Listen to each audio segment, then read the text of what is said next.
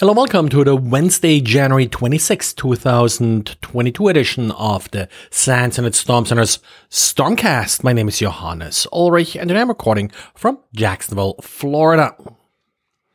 Qualys discovered a new privilege escalation vulnerability in Unix or really Linux based systems relying on Polkit.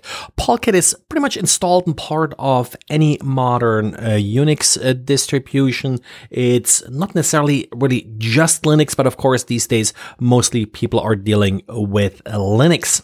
PolicyKit and pkexec, the binary that sort of comes with it and allows you uh, to actually execute commands as other users, is a little bit similar to the more popular sudo, but really a more modern and more fine-grained version of it. So with pkexec, which is an SUID root binary, you're able uh, to execute commands as different users and uh, you have then some restricted access as to what you're able to do with these commands. With sudo, on the other hand, once I give you sudo permissions to execute a certain command as a certain user, I may be able to restrict uh, what the parameters or so you can pass to it.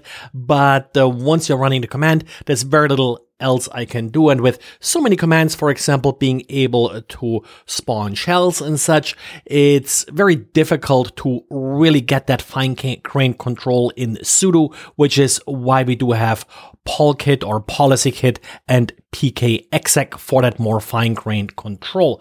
But, well, uh, sadly, something went wrong and something went wrong 12 years ago. That's when the vulnerability was introduced.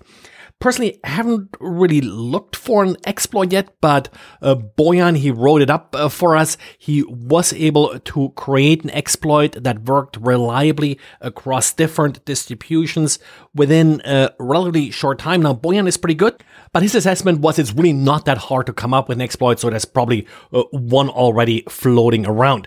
Patches are also available, so patch, patch quickly, and uh, that should take care of it. Also, if you are collecting your logs and someone is attempting to exploit uh, this vulnerability, you will see a message in your logs that the value for the shell variable was not found the etc shells file. Well, it's called the vulnerability PwnKit, so you may see that name being used for it. Then we have an update from Brad about Emotet.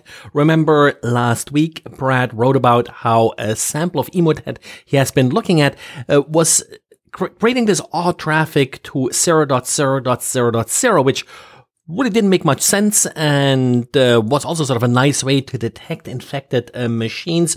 Turns out it may have been actually a mistake and not sure if the authors of uh, Emotet figured it out themselves or read Brad's uh, post about it, but it appears to be fixed now and Emotet is back to instead doing its usual block list checks for the victim's IP address.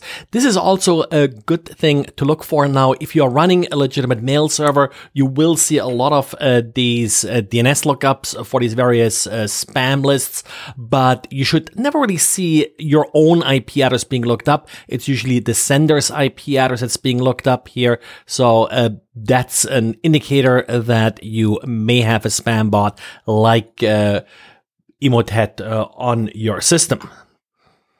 And one of uh, the piece of software that apparently is getting attacked quite a bit uh, with Log4Shell exploits uh, these days is VMware Horizon. There are a number of well documented uh, cases. I'll, I'll link uh, to a selection of cases that Cynet uh, wrote up rather nicely.